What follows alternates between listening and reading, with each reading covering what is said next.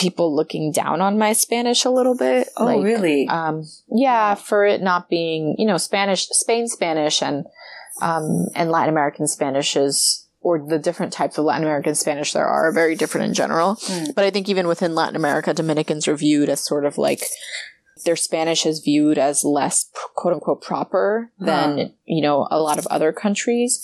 So, and also I had experiences that weren't like with anyone being mean, but like with people just not understanding what I was saying because I was using a different word. Like I remember I went to go buy a basket and the way that I know how to say basket is canasta. That's how I've always said it. Hmm. And, but apparently they call it I think it's called a cesta. I think that's the like official name of it. And so I was like trying to ask for a basket and I kept saying canasta, canasta, canasta, and they did not understand what I was saying. Mm. Um, so like little things like that also kind of came up. Like cesta, cesta is what it's called.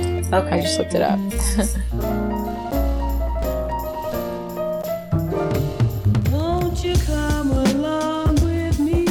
hello, hello. Welcome to Young Gifted and Abroad, perspectives on studying abroad from past and present students of color. My name is Danielle, and I'm so excited to be able to talk to you today because today I have my friend Concepcion as the guest. Concepcion is a writer, a reporter more specifically. She's written for various publications and currently is with the New York Times. Has been there for quite a few years. And Concepcion is also a New Yorker with roots in the Dominican Republic. She was born in the Dominican Republic and then, at a very young age, moved to New York, where she was raised. And further on down the line, in undergrad, Concepcion decided to study Spanish and Chinese. And she then parlayed that into spending an entire academic year abroad. So, first she spent a semester in Hangzhou, China, and then the following semester she spent in Madrid, Spain. So, we talked about both of those study abroad trips that she did, her impressions of Hangzhou and Madrid, and also the places she went to outside of those cities.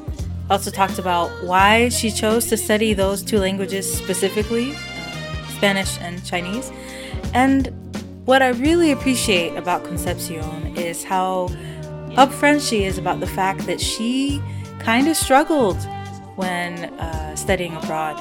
Even though that was something that she'd wanted to do, she was very intentional about going to two different countries and planning that out.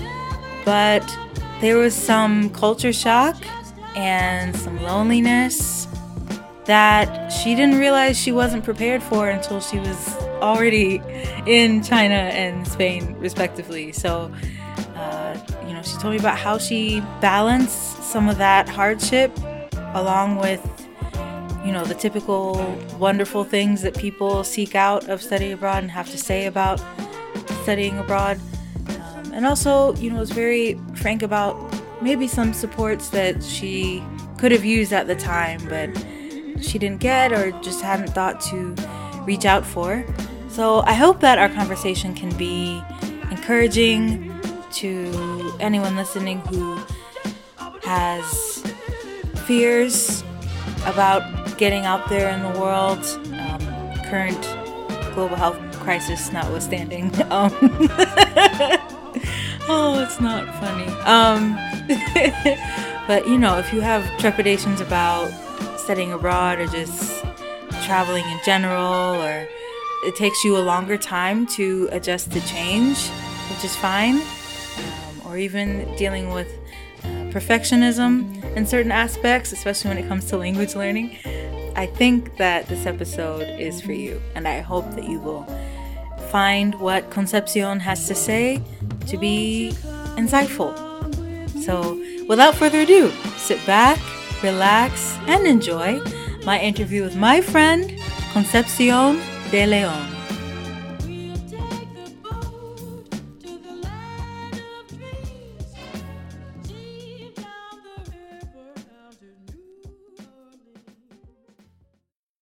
It's nice to meet you, first of all.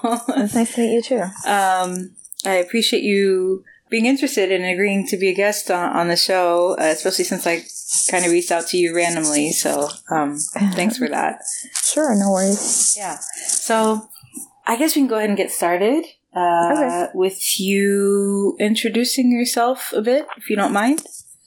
Yeah, sure. Um, so my name is Concepcion. I'm a reporter at the New York Times. I've been there for about four years. And um, I was born in the Dominican Republic and raised in New York. And um, yeah, I'm Dominican, obviously, because I was born in the Dominican Republic. Yeah. And um, yeah, I don't know. Okay, that works. And now I live in and now I live in New York still. yeah.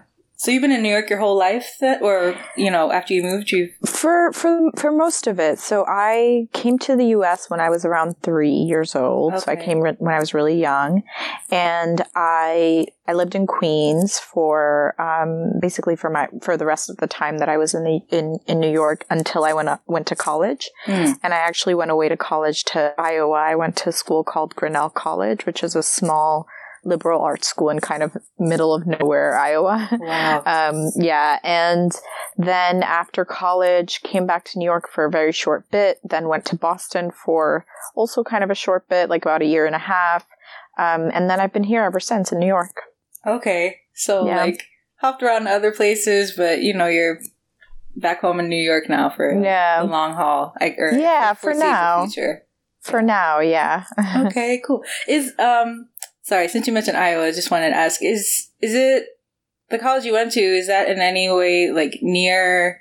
Um, it's literally the only thing I know about Iowa. The the writers workshop in Iowa. oh really yeah, that's in? Iowa. Yeah, yeah, yeah. Um, it's called the Iowa Writers Workshop, I believe. Um, actually, so you were right. And Um, it's in Iowa City, and so Grinnell, the college is called Grinnell College, and it was in the town of Grinnell. And Grinnell is about halfway, I would say literally halfway between Des Moines and um, Iowa City. okay. So it's a, I, I'm forgetting now how long that actually is, maybe about an hour away from each. Okay. Yeah. Okay. Cool. Cool. All right. Mhm. Uh, literally, my only only thing I know about Iowa is that writers. I know. I know, I know. I, I knew very little about Iowa when I went there. Yeah. I the only thing I knew was the capital because when I was younger, I remember I did an after school program or something, and we all had to memorize capitals. Uh, or sorry, everyone. It was kind of like a talent show, Mhm. and of course, I chose the nerdy one, which was like memorizing state capitals. Oh. And- yeah, and mine were I, and so I I um I knew the capital of Iowa, but that's all I knew about it. So yeah. Okay. it was definitely a big change. Yeah, I, I can imagine. You also went to, is it Madrid and Hangzhou? Is that how you pronounce it? Hangzhou, yeah. Hangzhou, okay. Um, yes, I went to both of those places when I was in college. So I I was a double major. I majored in Spanish and Chinese. And so I kind of finagled that into an excuse to go to two different countries for my study abroad. And um, yeah, I ended up spending a semester in Chi- in Hangzhou, China, where I was able to um, obviously spend time there, but also got to go to Hong Kong and some kind of smaller places, Shanghai, and also some smaller towns surrounding um, the city where I was staying. Mhm. And then um, came home for a little bit just for winter break, and then went to Madrid. And um, that was cool because I got to sort of travel all over Madrid, not all over Madrid, excuse me, all over Spain. Yeah. Um, like I went to Granada, which was the best. It's so beautiful. Um, and then Valencia for this like fire festival and Barcelona. And then, um, during spring break, we got to go to Italy, which was lovely. So it was, it was a really fun time. Yeah. Wow, that's awesome. Um, was, was Madrid, was that also a full semester? It was. Yeah, Okay. Oh, okay. So you spent a year abroad, but in two different places. exactly. Yeah. Oh, cool. Wow. How did you land on? Well, I mean, you're uh, from the Dominican, so I, I'm assuming you maybe grew up speaking Spanish. Um, but uh, as- as far as like Chinese goes, like why why were you interested in studying that language as well? Um, so yeah, I am fluent in Spanish, and my Spanish major was almost just a way for me to help my homesickness. I think I really missed speaking Spanish. I missed being around my family. And at first, when I got to college, I remember people suggested I major in Spanish. And I was like, that makes no sense because I'm fluent already. Like that would be a cop out, blah, blah, blah. And, um, but then I ended up taking one class, my, um, I think my second semester, first year. And I was just like, ah, this is just so comforting. Like it just felt comforting. So that was more of an, I would say more of like an English major in a sense, um, in the sense that it was a, a, literature major, but it was in Spanish.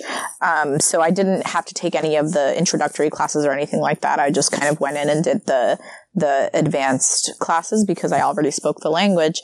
Um, and then Chinese, I so I started taking Chinese in high school, which I am often very embarrassed to say because my Chinese is so bad now, oh. um, or my Mandarin, I should say. But I I started taking it my first year in um, high school when I was a freshman because my school at the time only offered three languages. It was French, not French, excuse me. It was Latin, Spanish, and Chinese. Mm. And I, they did this sort of like Goldilocks kind of thing in the beginning where they had you take two weeks of each language and then you could pick which one you wanted. Mm-hmm. And so I took Spanish and I was like, this is way too easy. And plus like the teacher was white and did not speak like her Spanish, like my Spanish was better than hers. So I was like, right. I can't, I can't, um, justify this. And I remember during those two weeks that I was there, there were a few times where she was like asking me how to say things. And I was like, yeah, no. Mm-hmm. um, so I was like, like, this is too easy. And then I took Latin and I was like, this is just really, really hard for no reason. So I, I was like, I don't think I would want to do this. And then I took Chinese and it was like, it was challenging, but it was a fun challenge, you know, and it was something that felt more like something I could grasp and also use in the future. My dad always wanted me to be some kind of like international businesswoman. So, um, he was really excited that I was taking Chinese. So I'm sure his influence kind of pushed me in that direction as well. Um, but anyway, so I took, I took that for four years and, or maybe three years. I think there was one year I didn't take it, but I took, took it for three years in high school. And then it kind of just felt like, why not? You know, like why, why lose something that you already worked three years on? You know, right. it's such a valuable language. And so I decided to keep going and I ended up double majoring in it and um, and studying abroad in China. Yeah. Well, I guess first of all, the semester each that you spent in, in China and then in Spain, was that mm-hmm. through your university or did you have to find another program or university to go through to do that? Yeah. No, it was through another program. I think the first one, the, the one in China, or I know that the first one, the one in China, was through Middlebury. It was through one of their language programs. And then the second one in Madrid was through IES, I believe, which I, I don't remember what that stands for. Okay. Um, I'm guessing international something, but, yeah. um, yeah, so, so it was through separate programs outside of my school. My school doesn't have their own kind of like outpost, outposts in other countries that I know of, at least. Mm. I could be wrong about that. Okay. Since these were like language majors, was study abroad required for your for your degree? Hmm, I don't think it was required. Okay. Um, it's just something you wanted to do. Yeah, it was definitely just something I wanted to do. I mean, like, why not travel for free, essentially? Which right. was, well, in my case, right? I don't know. Other people have different situations, but it, in my case, like, my financial aid just transferred over to my study abroad. And I was like, if I could be in Madrid for like, and, and also, um, there was like money left over that I could use as like spending money. Mm-hmm. So it just kind of felt like, why would you say no to that, you know? Right. Yeah. To such an adventure makes makes total sense. Yeah, and yeah. like you and you get to spend an entire year away, but experience yeah two countries, and yeah, that's makes sense. Yeah, it was me. fun. I had to I had to write a whole proposal about it because you know if you're going to go to two different places, they kind of want to know why. Hmm. Um, though in hindsight, I kind of wish that I had stayed in China the whole year rather oh. than going to Spain. Why yeah. Because I think that when you're studying a language in my in my um, opinion you get to a certain point where okay, so in the beginning, I feel like you're just kind of learning how to learn the language, like learning the rules of it, learning like, even if you don't know a word, how to figure it out. It's kind of how people look at like the roots of like the Latin roots of certain English words in order to kind of get its meaning, right? Mm-hmm. Um, other languages have that as well, and Chinese has that too. Um, they have something called radicals, which are kind of like the roots of the language, mm-hmm. and and they're parts of the characters um, that kind of give you a hint at what it might mean. And so I, I feel like the, the beginning of like learning the language is just that aspect of it, kind of like learning the fundamentals so that you could grow from there. Mm-hmm. And when I was in school, I don't really think, I think it's very hard to learn a language unless you're in a place where you're immersed in it. And so when I was in school, I think that I, a lot of it to me felt like um, and this isn't saying anything about my school or my teachers. They were they were lovely but just about like the way that languages are taught i think that it felt um, like I was still learning to learn the language. Mm. And then when I got there to China, I was like, okay, now I actually have to speak this language and like make conversation and order coffee and like Mhm. order, you know, fried rice or whatever it is that I wanted. Um, and that's a different thing. And I think that's, that accelerates learning a lot. And so I think I got to a point where I was like, okay, I'm like, I, I learned enough of the basics where like speaking it was easier and then I left, you know? And so I think if I had spent more time in that space where I was, um, I was more comfortable in the language and I could just speak it more fluently, but also just like with more understanding. Mhm. Um, I think I would have been a lot more fluent right now, but sadly that, that did not happen. Oh. yeah.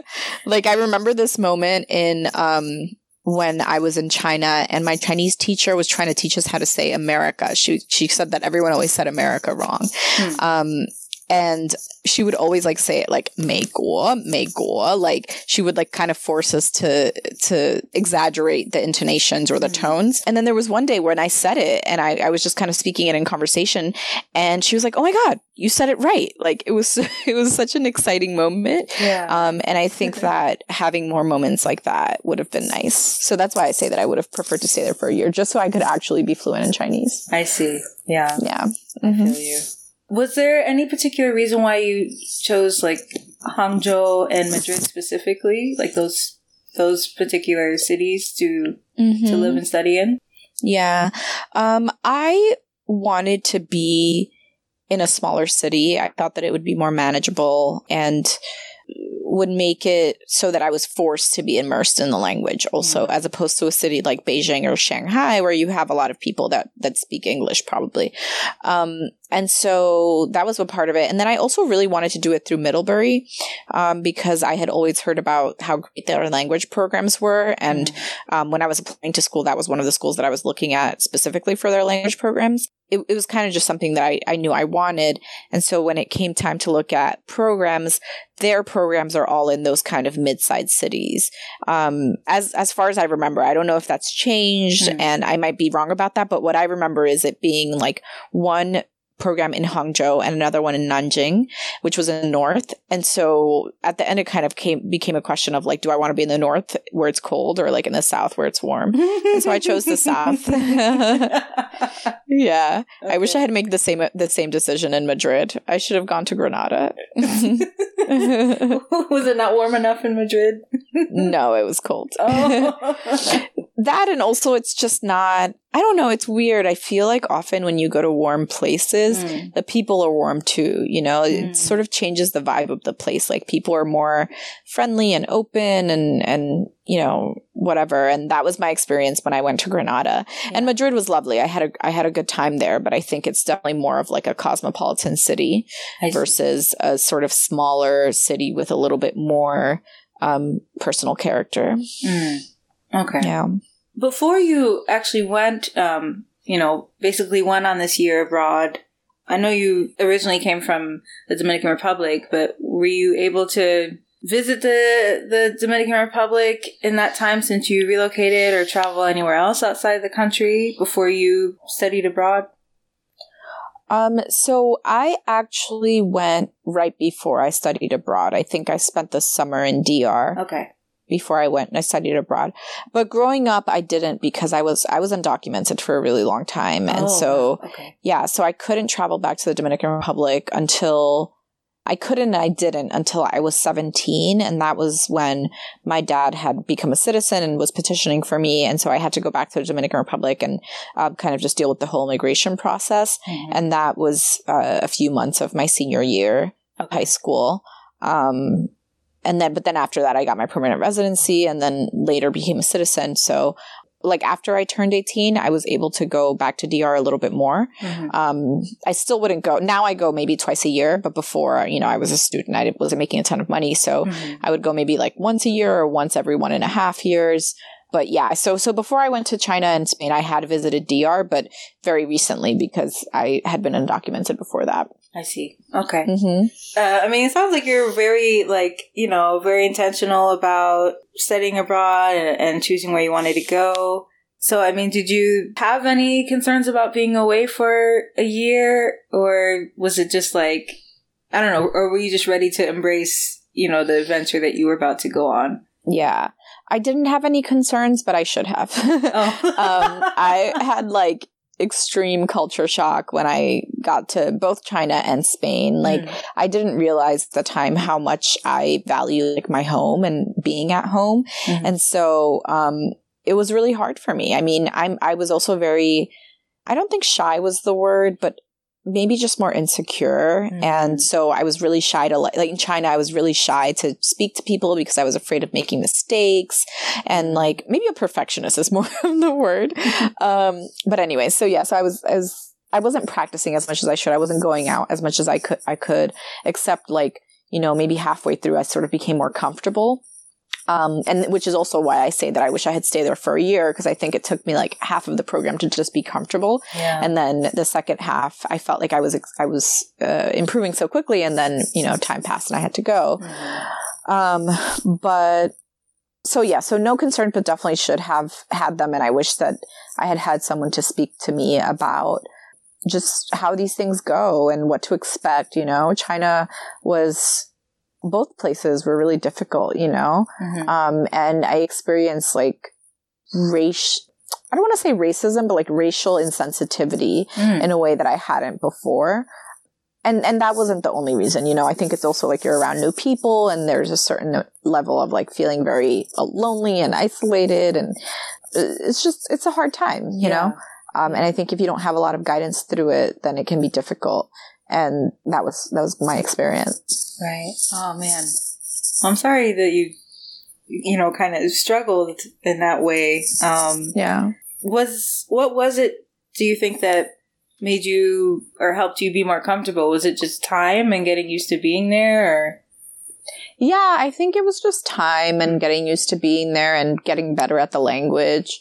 Um, I think that again, I'm I'm such a perf- perfectionist, Mhm. and so to me, I was just like, let me sit in my room and study until I have perfected this, and like watch Taiwanese dramas and like practice my pronunciation until it's Yeah. perfect, and then I can like go out into the world and like meet people, and it'll be fine, you know. you sound We're just obvi- like me. so you understand, Yes, yeah understand. um but yeah so that that was kind of how i was where in hindsight it's like well if you when i did start going out and talking to people etc i noticed Mhm. that i was improving so much more quickly because obviously like you're using the language it's it's a different experience um so so yeah i th- i think i just like i think it was a hard time for me but i also um I, i'm glad that i did it um yeah. Maybe it's uh, unpleasant to talk about, so if you don't want to, that's fine. But you mentioned like dealing with racial insensitivity. I'm wondering if that was like from local people or perhaps the other students that you were yeah with. I don't know if you were part of a cohort or something like that. Yeah, yeah. Um, not the other students that I was with. It was from the local people. Mm. And the reason I call it racial insensitivity and not racism is because I always hesitate to sort of like cast that on people Hmm. who just grew, like, if you grow up in a neighborhood, or not in a neighborhood, but in a country where like everyone kind of looks like you to a degree, then it's really strange and like kind of, um, foreign to see someone that looks different. And so I don't think, at least in my experience, I don't think any of it was ever like, we hate you because you're black. It was more like, oh my God, you're black? I'm so curious about that. like, what, what's up with your hair? Like, I'm so confused. They were just confused. Mhm. And so that's what I experienced in China was like just confusion. And I remember one time I was walking down the street and like there was a bus passing by me and I just saw everyone on the bus just like looking at me as Oh I passed by, you know? um, and then one time there was a, I went into like a, a shop or something and they were, I, my Chinese was like so-so at the time. And so they were asking me a question and I was like, I don't know what you're saying. Like, I, I know they were asking me like, are you something? But I was like, I didn't know what the something was. And then afterward, I asked my roommate and she was like, oh, they were asking if you're African. And I was like, oh, interesting. Like, you know, because the, the people who are black there are immigrants from Africa. Mm, right. And so it was kind of just like things like that. Um, where people were just kind of curious. You know, they were curious about everything about me. In Spain, it was weird because there it was more like racism. Like, Hmm. I, the first time I've ever been followed around in a store was in Madrid. I've never ever had that happen to me. And I think partly that's because I was raised in New York and I think New York is a city and it's very, um, diverse. And I think that it's easy to live in sort of enclaves here where if you don't, like I, when I was growing up, I wasn't going to the stores on Fifth Avenue, you know, so that, so I wouldn't be exposed to people who might be suspicious of me. You know, Yeah. I was going to like Jamaica Ave, which is a, a big, like a boulevard by my house. That's more like, uh, you know, it, it's like, I mean, it's the hood. Like that's where I grew up, you know? yeah. Um, and so it's, it, I wasn't experiencing that in my neighborhood. Um, and so it wasn't until I I left that I was like, oh, weird. Like I've heard about people experiencing this, but I've never actually had it happen to me. So that was really strange. Um, and then I had someone like just go, come up and touch my hair during a food, like, Oh, uh, no. a festival that I went to. Mm. I'd never had that happen to me either. Like it was just a lot of stuff like that, you know? Yeah. Um, but again, like to to me, in my in in my personal experience, that wasn't like that wasn't like a damper on my trip. Like it didn't ruin my trip or anything. I didn't experience it all the time, but it was just something I noticed because I I wasn't so used to being noticed Yeah. when I'm walking down the street. And I think that because I was going to places where again, like there isn't as much diversity, people notice me because I look different. Mm. So, Yeah. so like when you experience those things, did you? Well, like you said, you didn't let it ruin your experience. So, did you kind of just shrug it off, or did you have to kind of, I don't know, think or talk yourself through it so so it didn't bother you too much? Mm. Um, I think that I think at the time I wasn't. I, I- just wasn't thinking about it so much. Like it Mm. happened, and I was like, "That's weird. Like, Yeah. why would you come up and touch my hair? Like, weird, you know." So that was kind of more my reaction to it. Mm. Um, I don't think that it carried enough weight at the time for me that I was like, you know, really thinking about like, it, it didn't feel like something I was overcoming or something that, you know, something that was in my way. Mhm. And I think I, I saw it more, like I mentioned earlier, as like, oh, these people are curious about me, which to me was so strange. Like, why would you be so curious about me?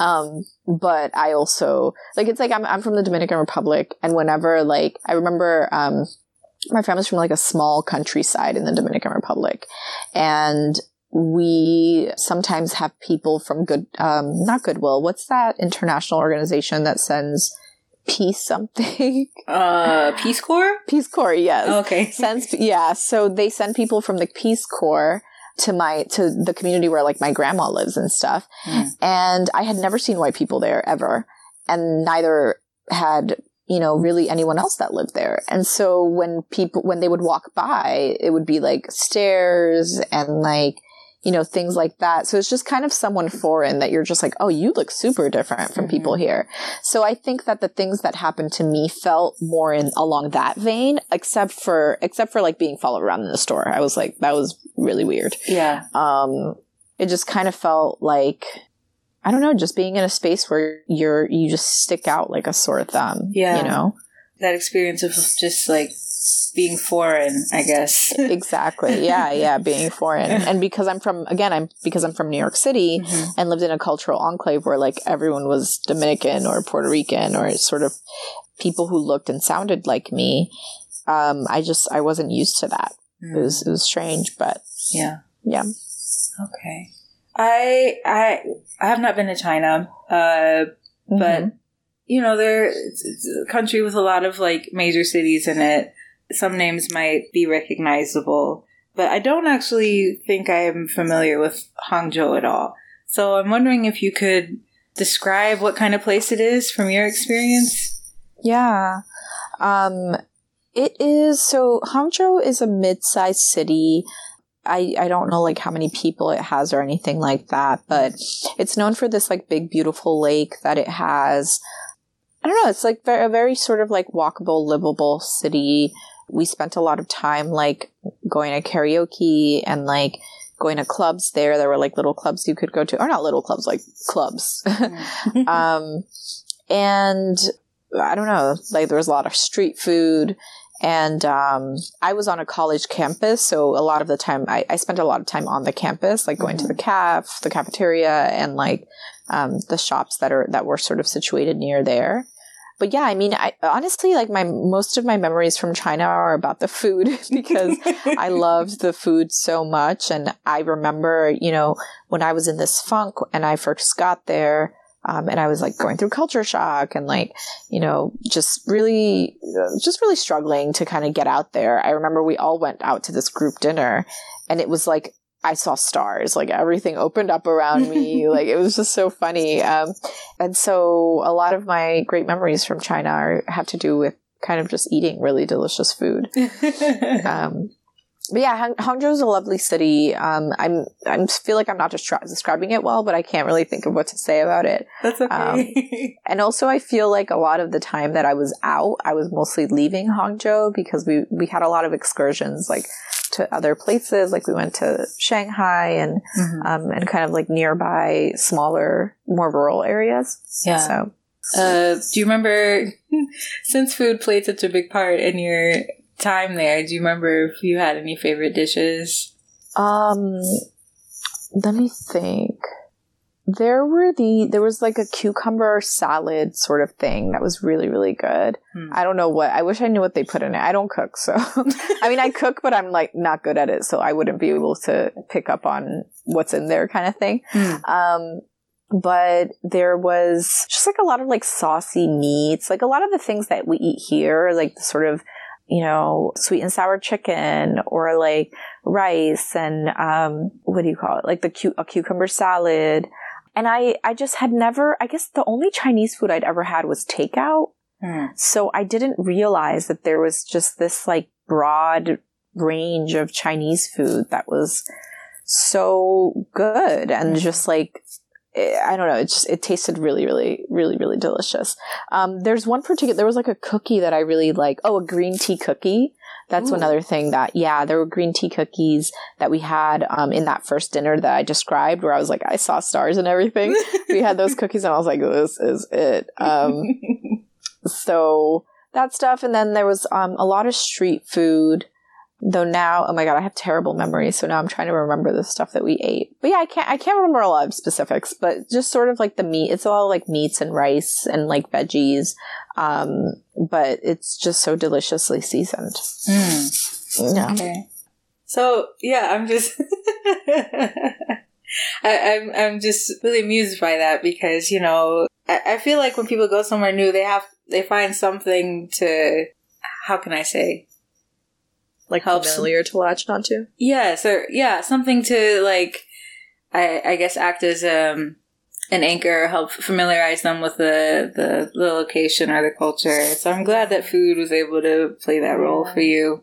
There was also like this mango. This wasn't like a, a gourmet dish or anything, but there was this mango smoothie um, that I used to buy every day. It came in a in a in a bottle, and it had like mango chunks in it. It was mm. so delicious. I'm sure it was like not good for me at all, but I eat it every day. yeah. Well, you know, some things are just for the enjoyment, and that's okay. yeah, yeah. I also like when I was there, I ate a lot of like Snickers. I don't even ch- like chocolate that much, but it was like the one thing that felt really familiar from home. Yeah. So I got really into Snicker bar- Snickers bars when I was feeling homesick. Oh, yeah.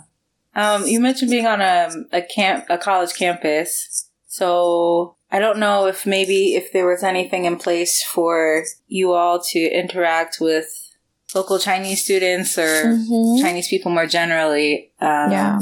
I don't know. I'm, I'm wondering how, like, when you were able to, how, how you interacted with people beyond, like, the students in your classes or in your cohort. Yeah. So we actually each had Chinese roommates. Oh, so okay. yeah. So there were an equal number of Chinese students and American students in our dorm.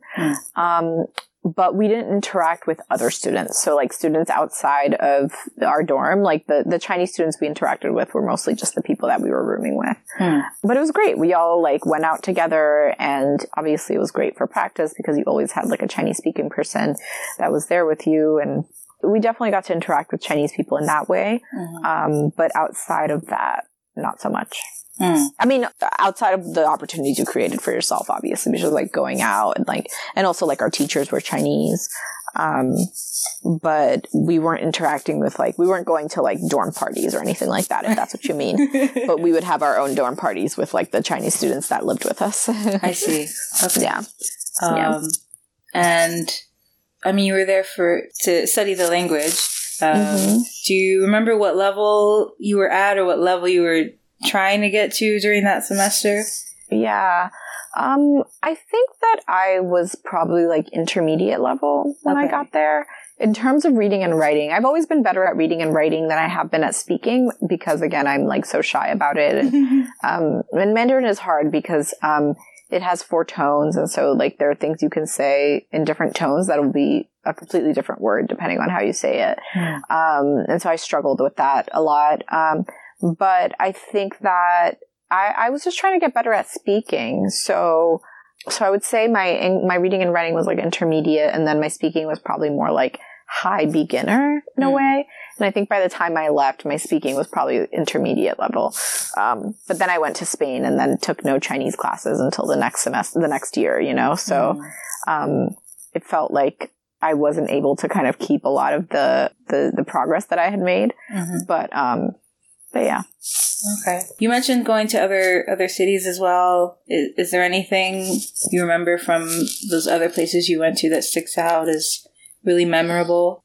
Yeah, we, um, the group of students that I was with, the American students and I, at one point wanted to do, we were like, let's do like a hangover style night in Shanghai. So we like took the bus there. I mean, it took the train there, excuse me. There was like a high speed train and got there, you know, one night. And then we were like, we're just going to spend the whole night there and take the bus back in the morning. Like we didn't, I mean, the train back in the morning. We didn't get, we didn't get a hotel or anything. And I remember it just being the wildest night. First of all, I was so extra at this time, so I was wearing heels. I was Oh. wearing like five inch heels. it was so ridiculous.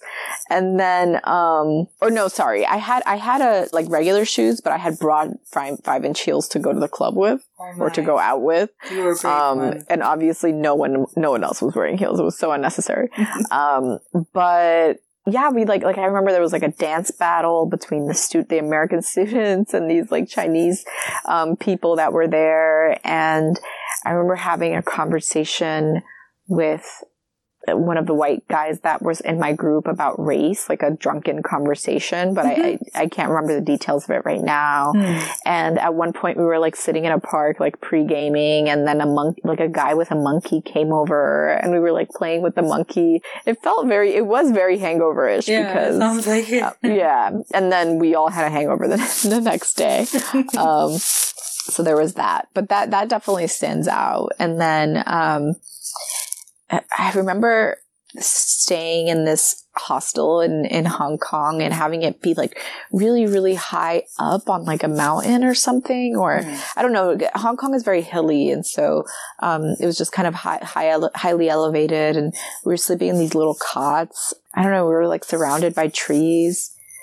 I remember like little things like that. I, I again, I, I have poor memory, so I It's don't remember like every detail of my trip. I don't remember the restaurants that I ate at. Like I'm always super impressed when people remember specific details like that. Mhm. Um, so I kind of just remember moments. Yeah. No, Yeah. that's that's completely fine. I mean, you're remembering plenty just from me listening to you. It seems like you remember quite a lot. So That's you know, it's that's all right. nice to hear. um. Oh, and, and in terms of like homesickness, I know you said you felt like kind of shy, or at least like I guess perfectionism kind of got in the way sometimes of like communicating with people or going out interacting with people. Um, I'm wondering if you were able to, since you were gone for an entire semester, were you able to make friends Mm-hmm. Yeah, I was. I I think the group in China, there were so few of us. There were only like ten or eleven of us, Mm. so we were kind of all friends, you know. Um, not like best friends, but we we were friends while we were there. Yeah. Um, and there were actually a few people from my school that I was able to get get closer to. And then in Spain, um, I also made several friends that that were good friends. I think you know you you sort of end up in different parts of the country and in different places, and so I don't think there's anyone that I keep in touch with regularly, but. But you know, you uh, you like keep in touch over Facebook and stuff like that. Yeah. Okay. Well, that's Yeah. good. I'm glad that you know you had um uh, a good rapport with the people around you because obviously that Yeah. helps. Yeah, I definitely did. Yeah. Um, in terms of Spain, was that because you mentioned your degree was kind of like more so like literature as opposed to learning the language Mhm. since you already knew the language. So when you were in Mhm. Spain, was that a language focused program or was that about something else? Uh, the Spain program, um, it was similar. It was like they had a language. I mean, by the time you got to Spain, right? We were like, I was a junior, I think, when I went. So they're assuming that you already have a certain level of language uh, of knowledge. Um, I think there's probably like certain requirements for like how many ta- classes you had to take before. So no one was taking like beginner Spanish, you know? Um, so all the classes were like subject classes. So I remember I took one about like Spanish literature and, um, another about like, like, um, I forget. There was one class that was a language class. There was like a theater class. So you, so you just kind of chose the subjects and they were all in Spanish. Um, I took one college class, but I didn't make any friends there. It wasn't a very, um, I don't know, it didn't feel like I would only go like once a week and then leave. So it, it wasn't really that easy to, to make friends with people. Um, but, um, yeah, does that answer your question? It does. It does. okay, good. You're you're obviously uh, grew up speaking Spanish. You're like a native Spanish speaker. Um, But I'm I'm wondering if when you were in Madrid, or I guess Spain more generally, if if you noticed any significant differences between like Dominican Spanish and like Spanish as it's used and spoken in Spain, or Mm-hmm. you know, Oh yeah, for sure. Um, there was definitely a big difference, and that was another thing. I think that people aren't.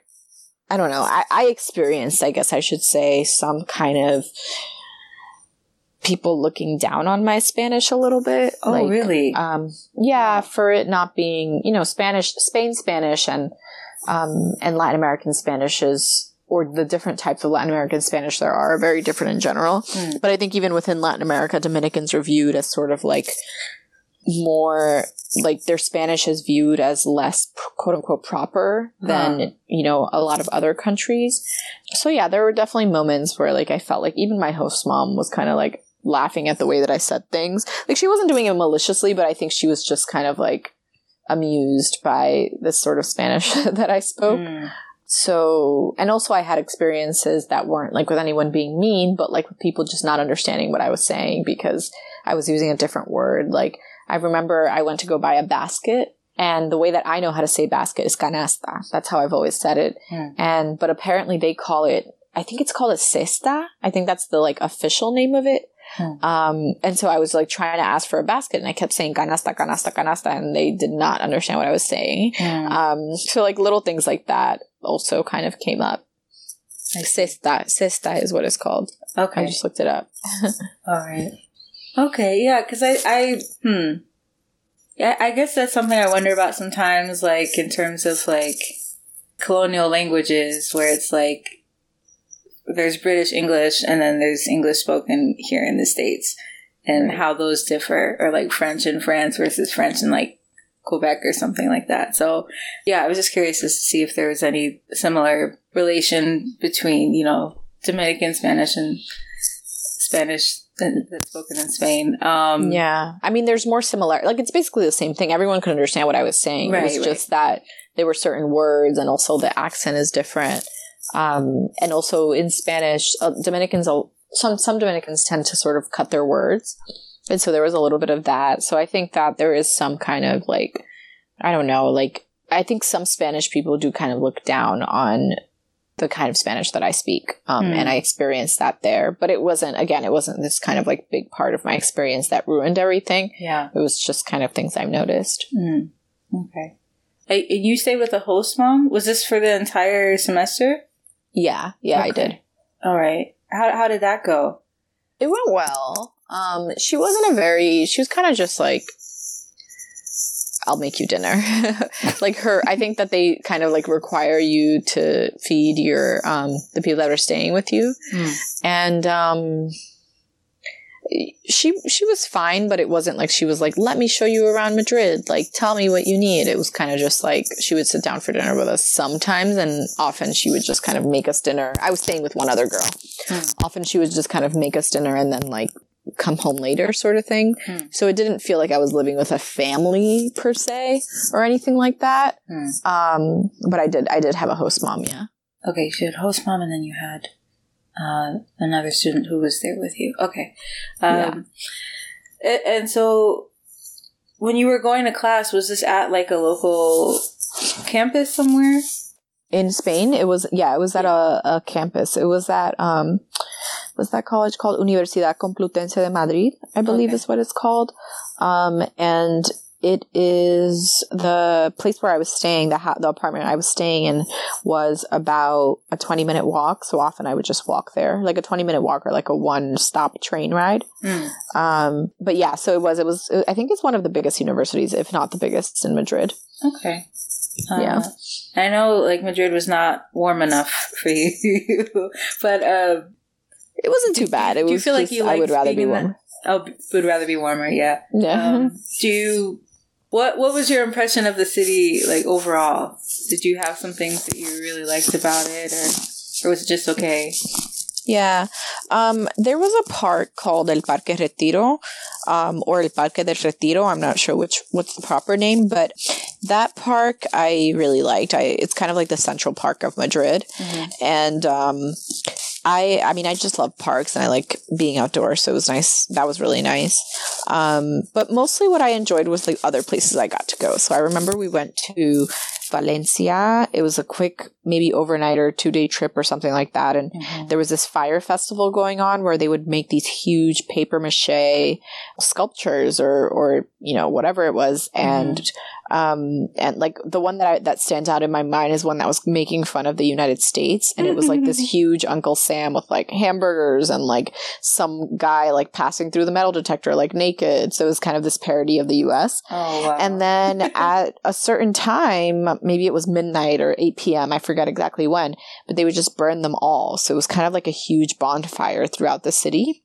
wow. Um, so that was that was amazing. And then um, I loved Granada because it was just there was a lot of kind of Islam and Muslim in- influence in the, or I should say Arabic influence more more accurately. Hmm. And so the architecture was really beautiful. Um, there was this really lovely palace called um, Alhambra, La Alhambra, Mhm. and um, it was just it's just stunning you know things i love things like that and then i remember one time we went to this place called san sebastian and um, um, bilbao and san sebastian and we went to go see like this huge castle that was like they, that the tour guides told us was what the disney ca- castle was inspired by and Mm. um, just beautiful waterfronts and fishing towns. Um, oh no, I'm confusing that. That was that was in Portugal. Excuse me. We went to this really lovely fishing town. Hmm. But um, yeah. So I think that what I what I appreciated most about Madrid and being in Spain was just being able to travel to so many other places and like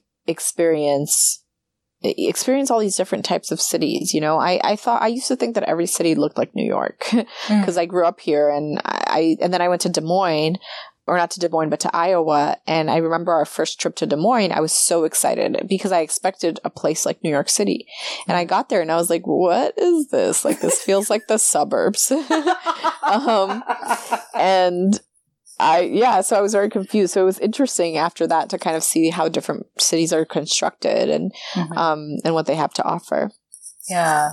Yeah. Oh, I'm glad that you got that exposure. That's great. You went to Portugal as well. Was there anywhere else in Europe that you went, or was it mostly Spain and then Portugal? Yeah, it was Spain. I went to Spain. Um, I went to um, so like various cities in Spain. I went to Lisbon and Portugal, and then in Italy, I went to Venice, Pisa, Rome, and was it just those three? It might have been just those three places. I feel like there's a place I'm missing, but those are the ones that are popping up in my head right now. Mm. Okay. Oh, oh, Cinque Terre. Um, it's kind of like the Amalfi, co- the Amalfi Coast. Oh, okay. Uh, so you got to like. Well, I mean, you had the time, yeah. If you were there for an entire semester, you had the time to, you know, just visit Yeah, other places and explore. Yeah. Well, all those places in Italy were during spring break. I think we had like a week or something. Mm. and we went to um i remember we went to the um the vatican when we were in rome and um there were a lot of people there and at one point there was like this guy in white passing by and i was like who's that and it was the pope and um i had like I, my family's catholic but i'm such a failed catholic um Mm. and so I didn't even realize that it was the Holy Week. And so, like Easter and, and Holy Week. yeah. And so he was giving a mass because it was like maybe the Friday before Saturday before Easter or something. Mhm. And I was like, what's going on? And my friend was like, girl, it is literally about to be Easter. um, so that was, that was pretty cool, you know? Yeah. Um, the Vatican was really beautiful. I don't know, man. I, I, I love Europe so much and going to these places there's just so much history, you know? yeah. The US is obviously that has so many beautiful places as well, but it's just such a much more new country. hmm And so you just don't get the same sense of history that you do when you go to other places. Yeah. No, I, I feel that. I, I totally get what, what, where you're coming from with that.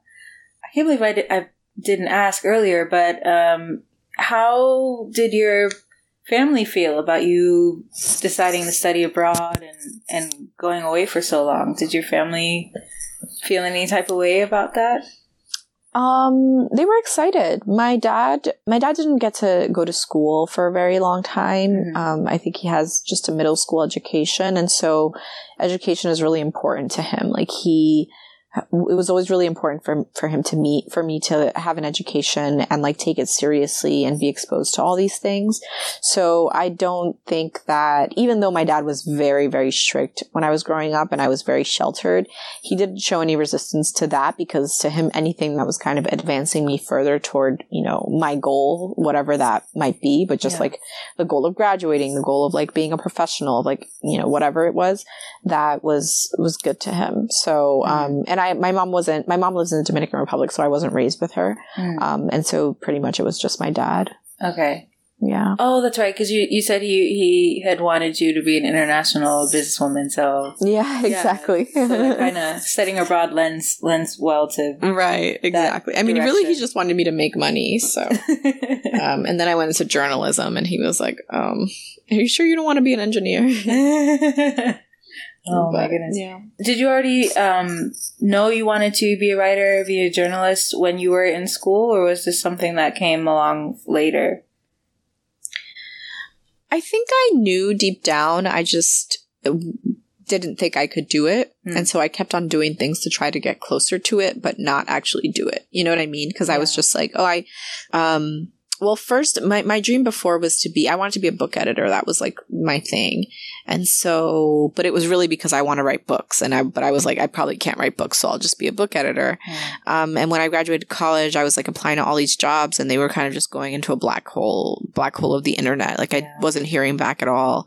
Um, and then I ended up taking this job at this international company or international consulting company that was a Chinese company, which was, um, which was cool because I got to use my Chinese there. And Mhm. then afterward, I was like, I really want to try this book editing thing again. So I did a post grad degree or a post grad program rather um, for publishing and media. And then that's when I got into journalism because it was half book publishing and half media. Mm. And so that when they were doing the book publishing part, I was like, oh, this is cool, but like, I don't want to work for a year and a half on a book, like editing a book, you know? Mm. And then the media people came and they were more just like, it just felt like there was more of a higher generation of ideas and it just felt more exciting to me. Um, so I switched to that.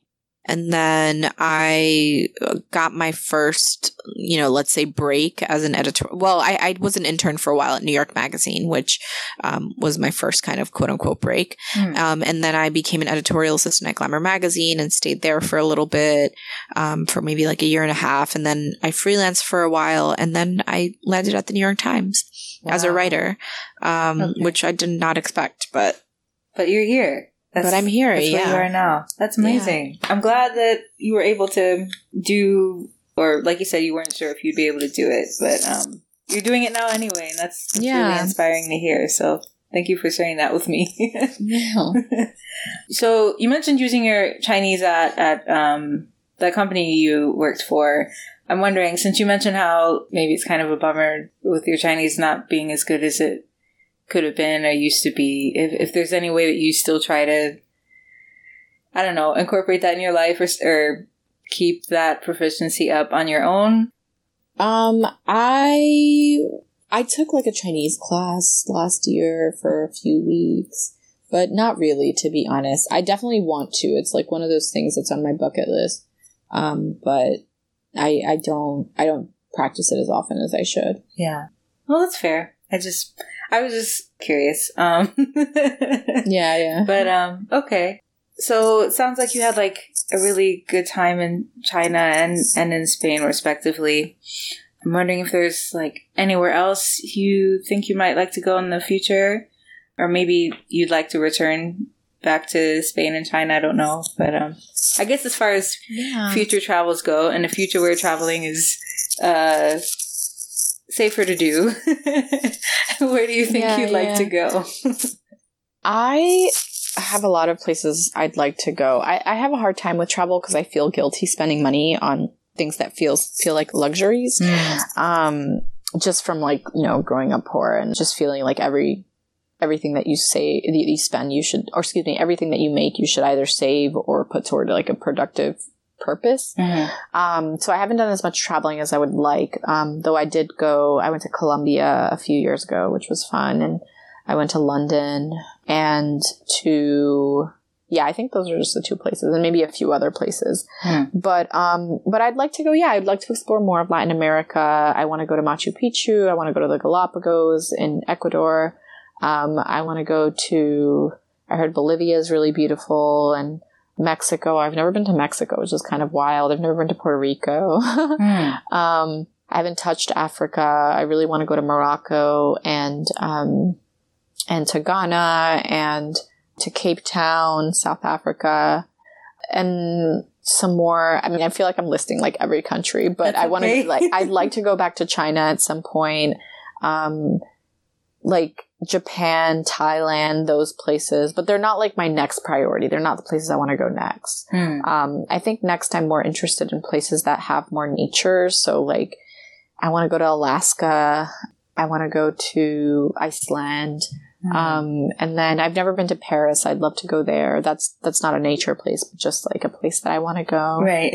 Um, and then yeah, I feel like I haven't gotten out. There are still a lot of the big places that I haven't gotten out of the way, and so I kind of want to do those so that then I could get to the more like fun kind of hmm unique little getaways. Okay. Oh, cool. Yeah. I mean, it's okay to have a lot of places you want to go. Like, you know, I mean, it's out there, so it's, it's understandable to want to go and see it, see it all. So hopefully you'll be able to do that at some point. I know that's Yeah. hard to foresee right now, but yeah, I hope at some do. point. Yeah. As far as uh, studying abroad in in China and Spain, um, wondering if you have any. Oh wait, no, sorry. I was going to ask you about like how you afforded doing that, but you mentioned how financial aid carried over for that. Yeah. Was, Mhm. was there anything Yeah. else that you did to be able to afford doing that in, in terms of like for spending money or anything like that? Yeah. Um, yeah, so everything it was covered by the financial aid. Um, in Spain, I remember I did run out of money and I think I ended up maybe taking like a small loan from Mm. my school or something like that. And then I think my dad helped me a little bit, like maybe send me a, a few hundred dollars. Okay. Um, but yeah, that's all. okay. really simple. Um, and then what about like more generally? Is there any advice that you would give to someone who wants to study abroad like you did? Any advice you might want to share? Or major takeaways that you would like to impart? Yeah. I think that because I had such a hard time with culture shock, I, I would encourage people to just talk to other people that have studied abroad that can give you more information and advice about it. Hmm. Um, I I think studying abroad can be an amazing thing, but I also think it can be really challenging. And I think people don't really talk about that part so much because, you know, people focus so much on like, oh my God, you get to go to like China or you get to go to Spain, which is like, yeah, so exciting and amazing. And like, Yeah. I'm so grateful that I had that opportunity. But I also wish that I had had the tools to kind of enjoy it more. And I think that might have come if I had kind of prepared myself beforehand, talked to more people, talked to my mentors, and also set up sort of an established like support group, you know, like hmm. set up a Skype call with like a friend that's somewhere out, like a close friend that's somewhere else once a week, or like call your parents, you know, Mhm. um, which often people don't like to do, but I think we need it more than we than we like to think. Like whoever it is that you're close to, I think you should kind of make a plan to really connect with them on a regular basis because it'll it'll make the experience easier. Yeah. Um, or not. I mean, there are some people who literally can just jump into anything and be super happy and not have any difficulties, and kudos to them. And I wish I was some of those types of people, but I think that for people who are like me, who maybe stop, struggle with like mental health challenges or who, you know, um, don't, are, are just have a harder time adapting to things very quickly, I think it's important to kind of set up safeguards around the, the culture shock and the, the sad, the loneliness I think that might come. Yeah. No, that's actually really important. I appreciate you um, saying that. Um, you know, having that sense of support or community in place can help people feel uh, grounded or stable, or you know, just not so just kind of out there floating around by Right. yourself. So Right. Yeah. yeah, definitely. yeah, very, very good um, advice. So I appreciate you Mhm. sharing that. All right. Um, well, then my last question is, you know, where can people reach you or keep up with you online if you would like them to do so? Sure. I'm on Twitter at bycdl, B-Y-C-D-L. Hmm. Um, and I'm on Instagram at, con- at MissConcepcion. So at M-I-S-S-C-O-N-C-E-P-C-I-O-N. Um, and that's it. I don't do TikTok or anything like that because I'm too old. Um, but um yeah that's all I, I would welcome people reaching out that way or following along i'm not a big tweeter but um people should follow for my work and stuff like that if they're interested yeah, for sure, for sure. Okay, perfect. Um, okay, well, I guess that's all that I have for you today. That's it. So I hope great you. well it was so good to speak with you danielle and i, I really ex- appreciate you thinking of me Oh yeah, I appreciate you um you know setting aside the time to speak with me. I really enjoyed hearing about what you've done and um yeah, I really enjoyed this. So thank you again for your time. yeah no problem i always feel when i talk about study abroad like i'm such a downer because i'm just like it was hard you know No, but I, I think because every yeah because everyone's always just like it was amazing best time of my life and I was like I mean yeah it was but also like I wish it would have been a little easier for me you know Yeah, I think it would be help will be helpful for people to hear that like if you struggle when you're going when you're abroad, it's okay. Like it's yeah it's not like there's something wrong with you or you're doing it wrong. So, um, no, I Well- think that's helpful as well. yeah well thank you so much again for um for thinking of me for taking the time and um you stay well okay we'll be in touch Yes, yeah, you as well. You take care, all right? okay bye bye Bye, bye, Concepcion.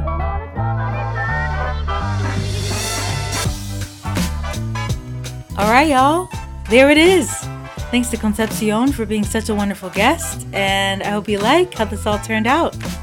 For the rest of you listening, don't forget to follow this podcast at Young Gifted and Abroad on Instagram and Facebook, and at YG Abroad on Twitter. And don't forget to check out guest profiles and resource lists on younggiftedandabroad.com. Also, if you enjoy what you've been hearing so far, then please continue listening to this podcast wherever podcasts are. And you are welcome to leave a five star review on Apple Podcasts while you're at it. And as always, if you have questions or comments to share, or if you yourself would like to be a guest on the show, then feel free to email me at younggiftedandabroad at gmail.com.